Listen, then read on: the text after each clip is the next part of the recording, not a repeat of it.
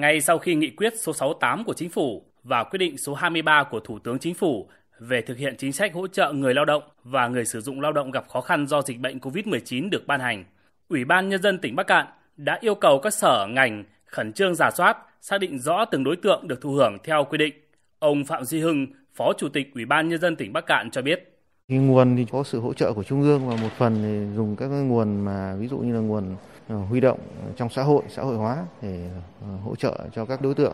sẽ cố gắng triển khai sớm nhất và xác định rõ đúng đối tượng để đảm bảo ổn định cho đời sống nhân dân. Là địa phương ít có khu cụm công nghiệp và số đối tượng trực tiếp bị ảnh hưởng không nhiều, nhưng khó khăn của Bắc Cạn chính là nhận thức của một bộ phận người lao động còn hạn chế, thậm chí là chưa hiểu được quyền lợi mà bản thân được hưởng. Sở Lao động Thương binh và Xã hội với vai trò là đầu mối tham mưu, thực hiện, phối hợp cùng các đơn vị đã xác định được 6 nhóm đối tượng trong diện được hưởng hỗ trợ. Trong đó, nhóm đối tượng được quan tâm nhất hiện nay là người lao động mất việc làm tại các tỉnh như Bắc Giang, Bắc Ninh và một số địa phương khác trở về Bắc Cạn. Ông Nguyễn Tiến Cường, Phó Giám đốc Sở Lao động Thương binh và Xã hội Bắc Cạn cho biết, nhóm đối tượng này không gặp nhiều vướng mắc về quy định mà chủ yếu chờ các địa phương thống kê lập danh sách để phê duyệt chi trả. À, lao động à, vừa rồi ở Bắc Giang mà về địa phương ấy mà thực hiện cái việc chấm dứt hợp đồng lao động, địa phương phải hướng dẫn cho người lao động đến trung tâm dịch vụ làm thực hiện hỗ trợ à, đối với người lao động theo cơ chế là hưởng cái bảo hiểm thất nghiệp.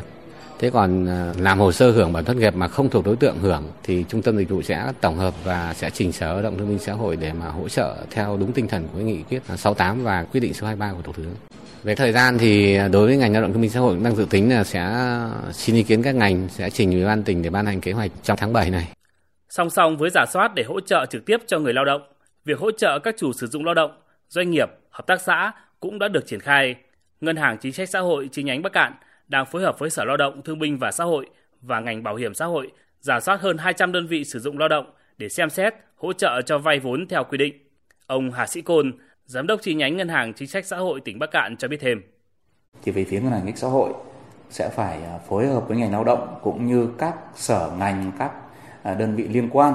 làm tốt công tác tuyên truyền rồi à, tiếp tục thực hiện cái việc ra soát nắm bắt nhu cầu các cái đối tượng người sử dụng lao động. Ngân hàng Chính sách Xã hội cũng sẽ làm tốt công tác kiểm tra, giám sát, đặc biệt là công tác hậu kiểm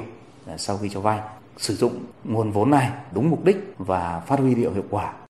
Trong điều kiện dịch bệnh diễn biến phức tạp,